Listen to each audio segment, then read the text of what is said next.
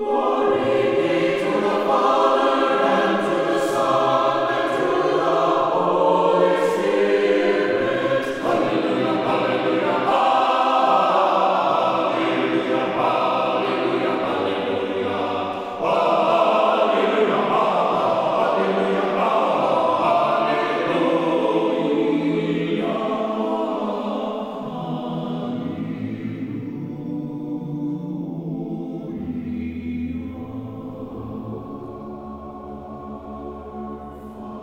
Glory to Jesus Christ.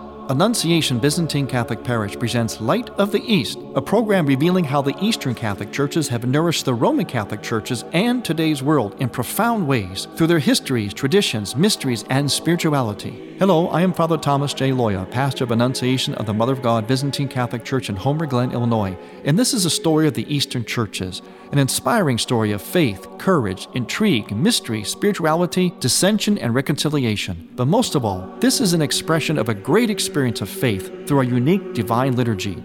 Join with me now as we look toward the light of the East. Light of the East is also supported by Eastern Christian Publications, where you can find the prayers of the Catholic Byzantine Daily Office at ecpubs.com and by EasternChristianMedia.com, a broadband network for you to learn more about the Eastern Catholic Churches. That's EasternChristianPublications.com. Glory to Jesus Christ. Welcome to Light of the East. I'm Father Thomas Loya, your host. We're moving out of the season of the great incarnation, the manifestation, the illumination, and that is, of course, with the feast of the entrance or the presentation of Christ in the temple. We call in Eastern churches the encounter with Simeon. See, it's always a little, little different, but we arrive at the same point. And then from there, we will start then what I call the ascent, or the church calls the ascent of Christ. All this was his descent you know, the incarnation, the birth, and so on. Now comes the ascent as we move into the Lenten season, follow Christ to Calvary, follow his resurrection, and he takes us with us to heaven at his ascension. So it's a beautiful, beautiful descending, ascending rhythm of Christ, of salvation, history, and of the liturgical life of the church. We have today on our program a special guest, someone who knows a lot about the spirituality of the Eastern churches, liturgical life, and so on and his name is Deacon Anthony Dragani, and he is a professor of religious studies at Mount Aloysius College in Cresson, Pennsylvania, which is near the Johnstown area of Pennsylvania. And I want to welcome Deacon Dr. Anthony to Light of the East. Glory to Jesus Christ, Dr. Glory Anthony. to him forever. Thank you for having me, Father. Yeah, thanks for being here. First of all, tell us a little bit about yourself, uh, where you, your background and, and what you teach and so on. Sure. I grew up in uh, Pennsylvania. I teach at a college called Mount Aloysius College, where I teach uh, theology and religious studies. I have a background in world religions for my undergraduate. I also studied theology at Franciscan University of Steubenville for my master's degree, and I have a doctorate in systematic theology from Duquesne University in Pittsburgh. And while I was at Duquesne, I also did a lot of coursework at St. Cyril Methodius Byzantine Catholic Seminary, where I was able to work on my specialty on Eastern Christian theology. Oh, and you, you have a family, children? Yes, I'm married. Uh, my wife is named Vanessa Dragani, and we have two beautiful daughters. We have a three-year-old and a nine-year-old.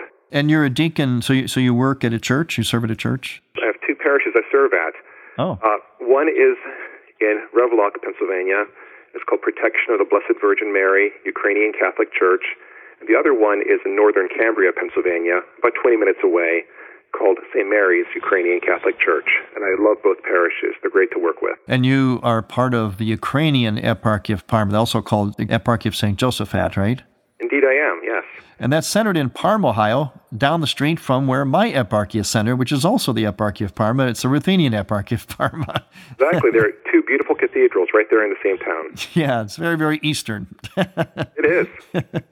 well, since you teach uh, all about religion and you teach students, let me ask you, first of all, as a professor, especially a professor of, of religion, where do you where are the young people at today? What, what what are they looking for? Where are they at, and how how are they when you try to teach them? Or t- tell me a little bit about that. What I'm finding is a lot of them are hungry for something spiritual, something supernatural.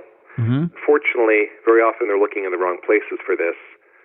Part of it is uh, many of them have become disillusioned with the idea of religion as an institution. Mm-hmm. The scandals, unfortunately, have taken a major toll on many of the Catholic students. Here, where I live, is the Diocese of Altoona Johnstown, which is kind of notorious, unfortunately. Yes. It had some of the worst um, abuse cases in the entire country.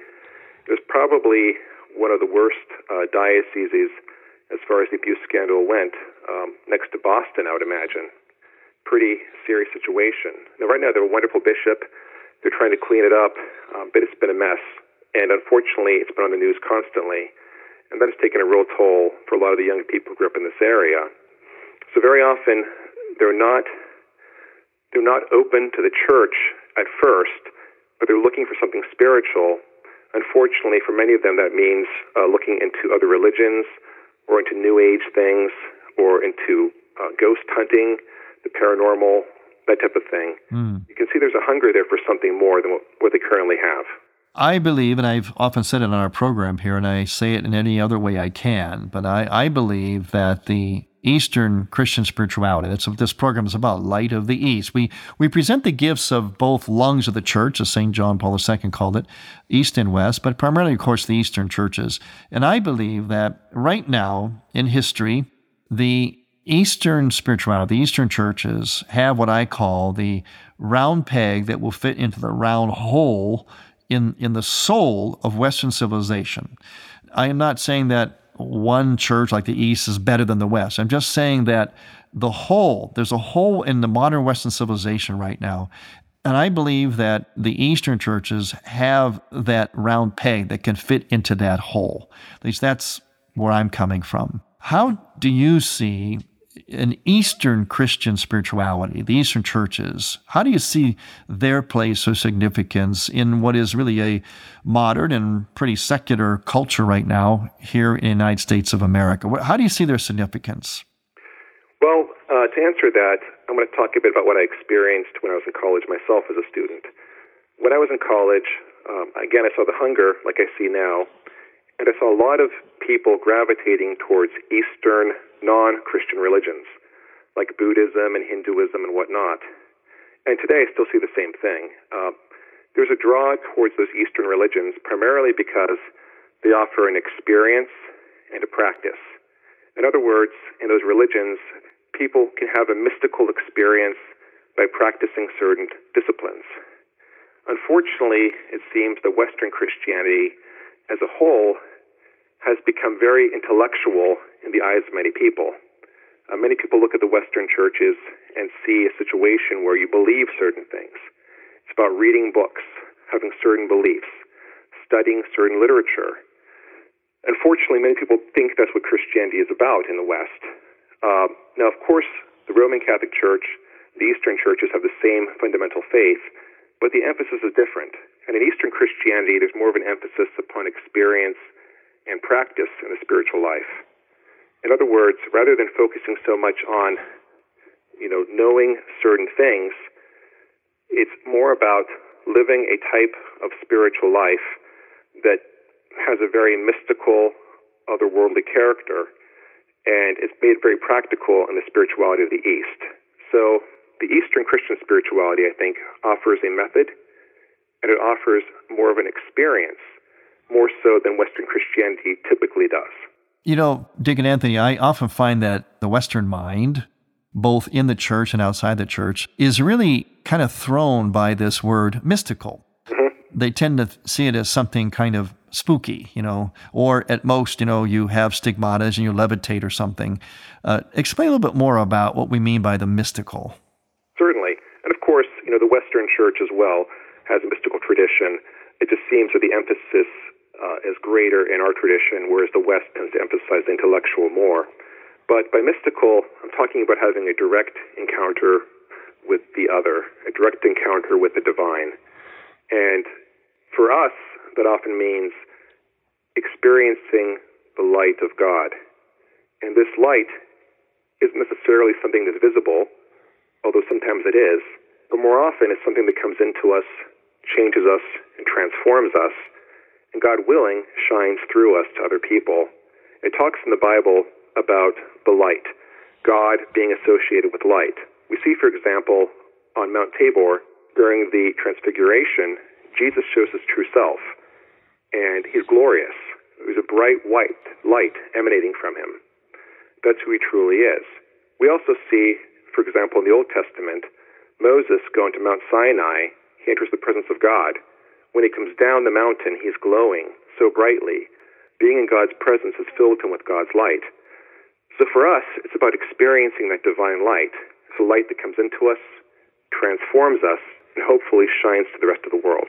And it's not that the East is not intellectual or is not into reading books on theology and so on. It does, well, of course, include that. It's just that the the emphasis is more on a and this is and again this is the difference between East and West. It's it's a matter of emphasis. A lot of times, you know, I'm sure you get this too. People will say, and they usually want in one simple answer: What's the difference between the East and the West? You know, what's the difference between being a Byzantine Catholic and a Roman Catholic?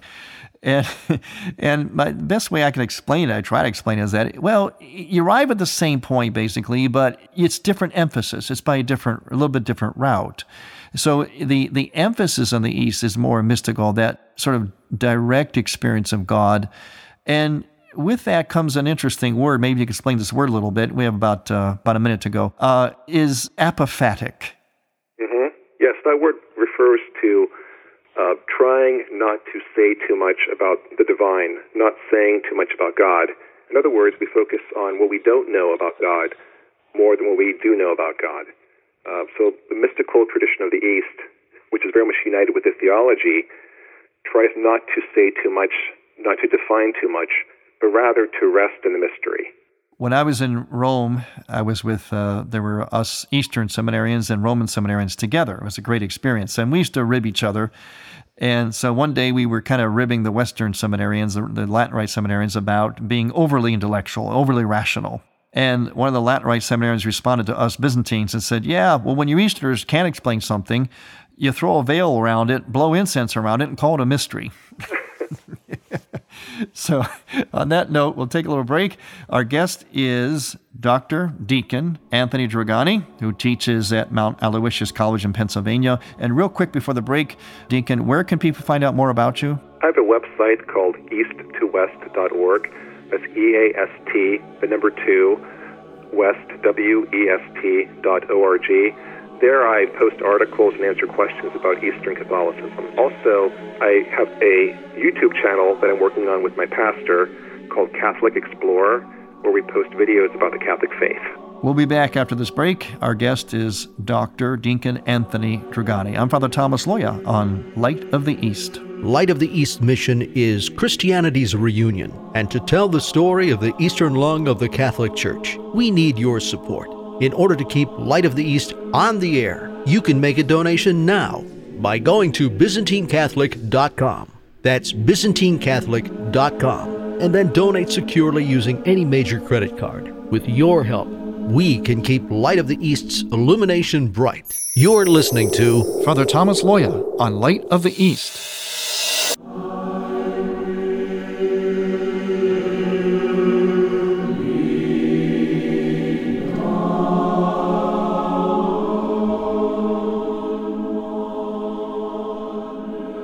Welcome back to Light of the East. I'm Father Thomas Loya, your host. We have a special guest today, someone who teaches theology. I talk about it here in this program, but this is someone who teaches it, a professor of religious studies at Mount Aloysius College. His name is Dr. Deacon Anthony Dragani. Dr. Anthony, tell us a little bit more about the the apophatic. Like like help people, though, especially the Western mind, understand how, how do we how do we come to know God by what we don't know?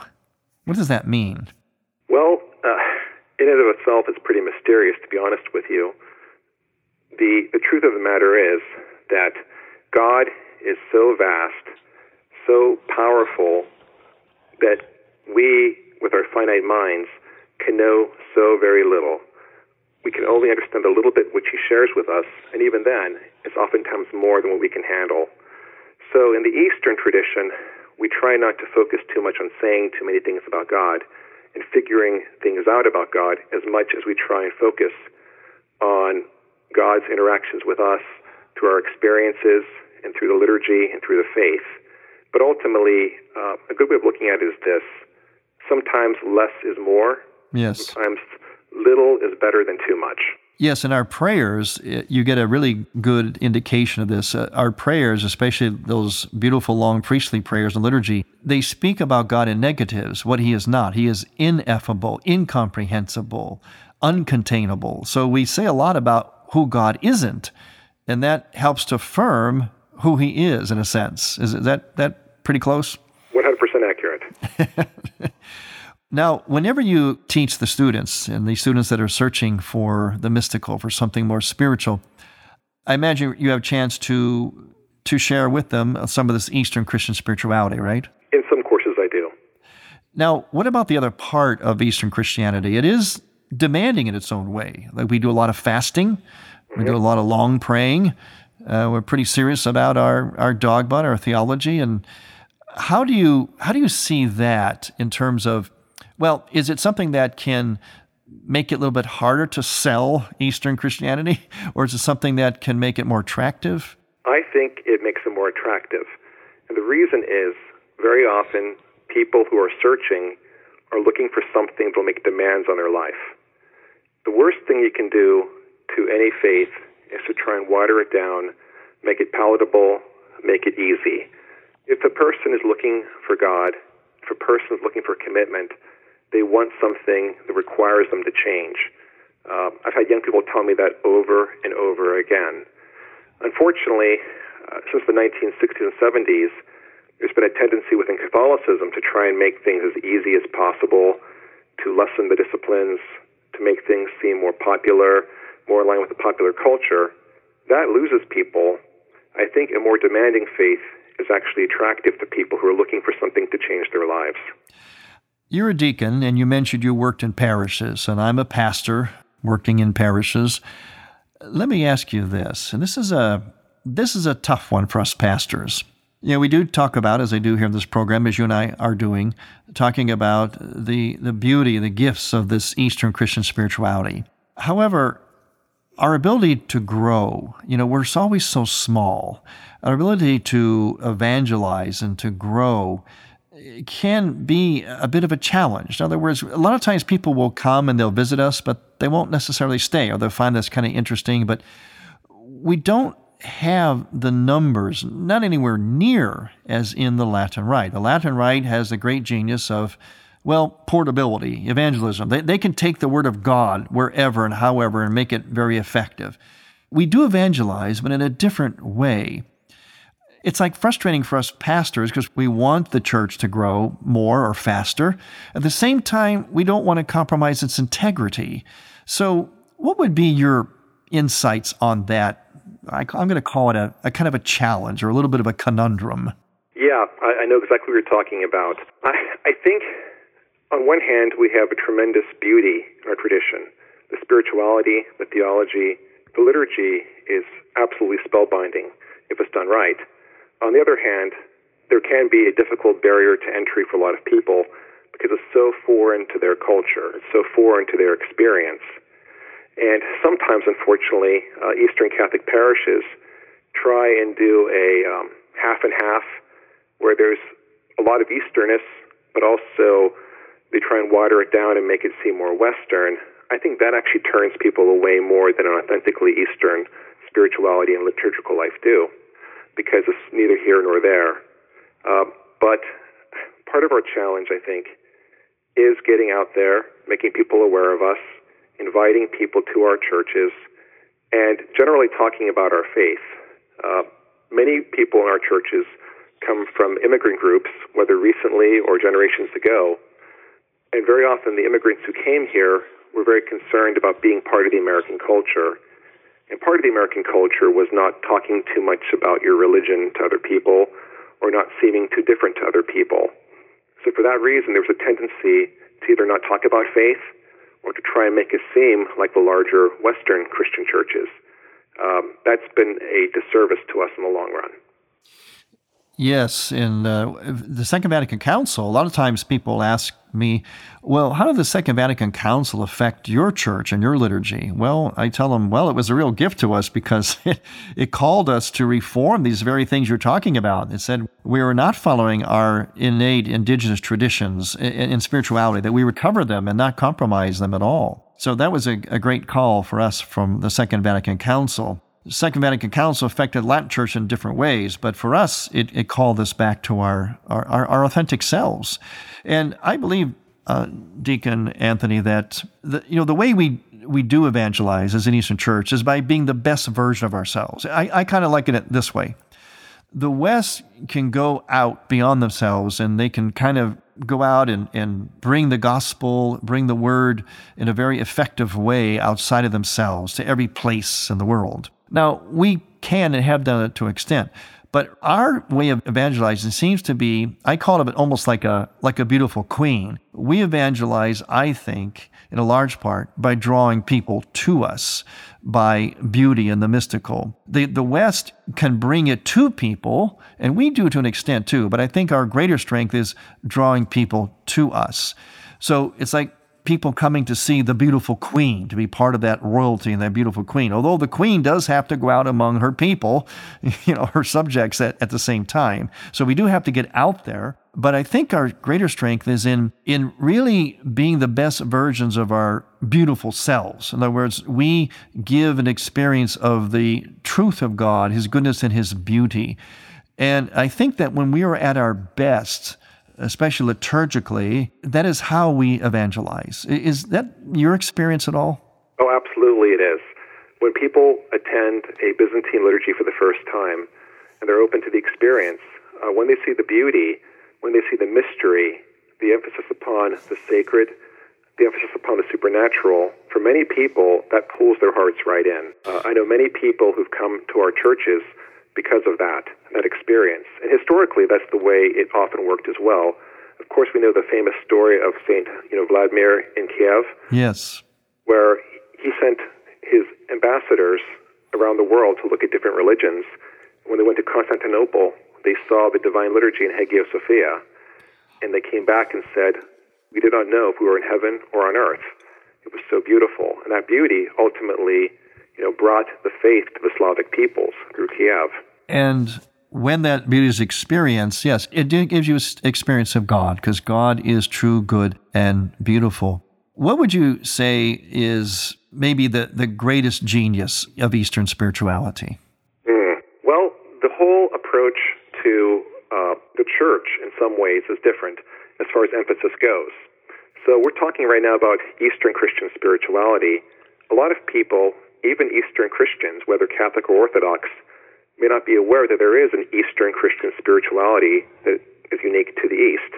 Uh, that's because very often there's been a tendency to reduce our faith to the liturgy, mm-hmm.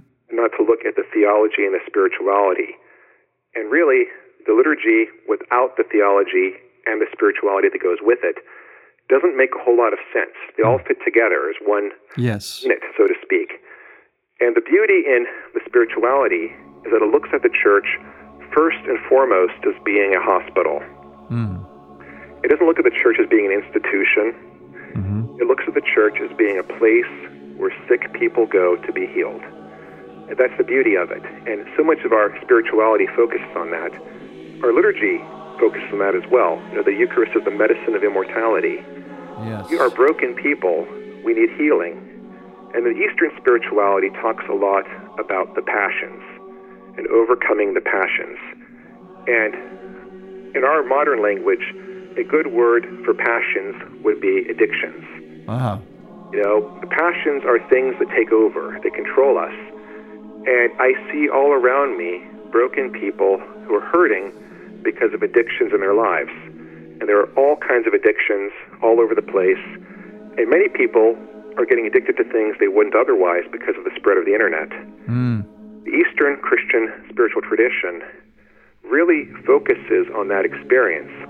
People who are overcome by their passions, by their addictions, and it offers medicine and it offers a path to overcoming them and experiencing true freedom. And that goes back to what I was talking about before about experience and method. You know, the things we talked about as being challenging, you know, the asceticism, the fasting, all of that actually medicine that helps lead us out of slavery to addiction, slavery to the passions, but rather instead leads us towards true freedom through an experience of God. And I think uh, the Jesus prayer is a big part of that as well. This idea of unceasing prayer, taking a root within our hearts, within our minds, ultimately that is a tremendous path towards freedom. Well, Deacon Anthony, I want to thank you for being on our program. We'll definitely have you back again. You're a wealth of information, and people can find out more about you and avail themselves of that wealth by going to East to West, that's with the number two, east2west.org, or also your YouTube channel calling Catholic Explorer. Once again, Deacon Dr. Anthony Dragani, thanks for being with us. Glory to Jesus Christ, and thank you for listening. I'm Father Thomas Loya on Light of the East. To hear Light of the East again, visit ByzantineCatholic.com and click on the Features and Programs tab, and on iTunes. Thank you for listening to Light of the East. We encourage you to tell a friend about Light of the East and to visit ByzantineCatholic.com. Light of the East is produced by ADC Media.